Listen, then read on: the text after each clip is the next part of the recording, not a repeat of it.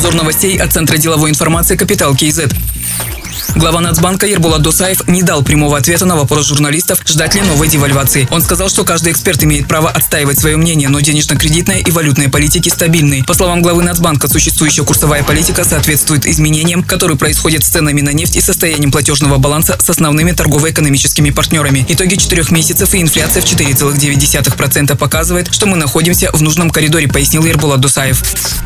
Казахстанцам начислили 700 миллионов тенге несуществующих налогов. По словам спикера Мажилиса Нурлана Нигматулина, это происходит из-за халатного отношения к работе сотрудников налоговых органов. Он отметил, что за казахстанцами числятся налоги по корпоративному подоходному налогам НДС, соцналогу, то есть по тем, которые в принципе не могут возникать у физических лиц. Вице-министр финансов Канат Баедилов пояснил, что до 2002 года налоговый учет в регионах велся в локальной информационной системе. Когда всю систему интегрировали при миграции базы данных, оказалось, что у нескольких тысяч физлиц начислены долги по налогам для бизнеса. Transmissão.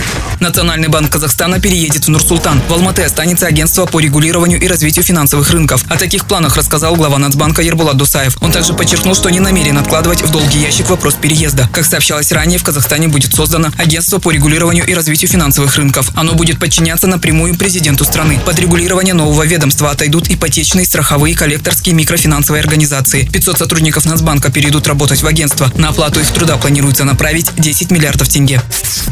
Залоговое кредитование негативно влияет на развитие экономики, заявил заместитель председателя правления НПП «Атамикен» Эльдар Жумагазиев. Почти 67% опрошенных предпринимателей говорят, что не получили кредит из-за неликвидного залога. Кроме того, банки иногда не принимают в качестве залога имущество, расположенное за пределами города. Бизнесу очень помогла бы мера по гарантированию, отметил Эльдар Жумагазиев. По его словам, компании, которые могли бы стать драйверами экономики в обработке и переработке, все они перекредитованы и перезаложены.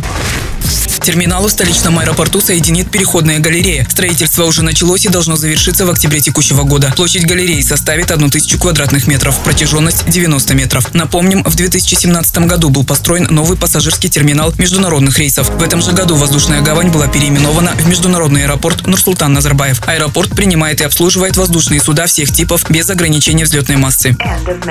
Другие новости об экономике, финансах и бизнес-истории казахстанцев читайте на Капитал Киезет.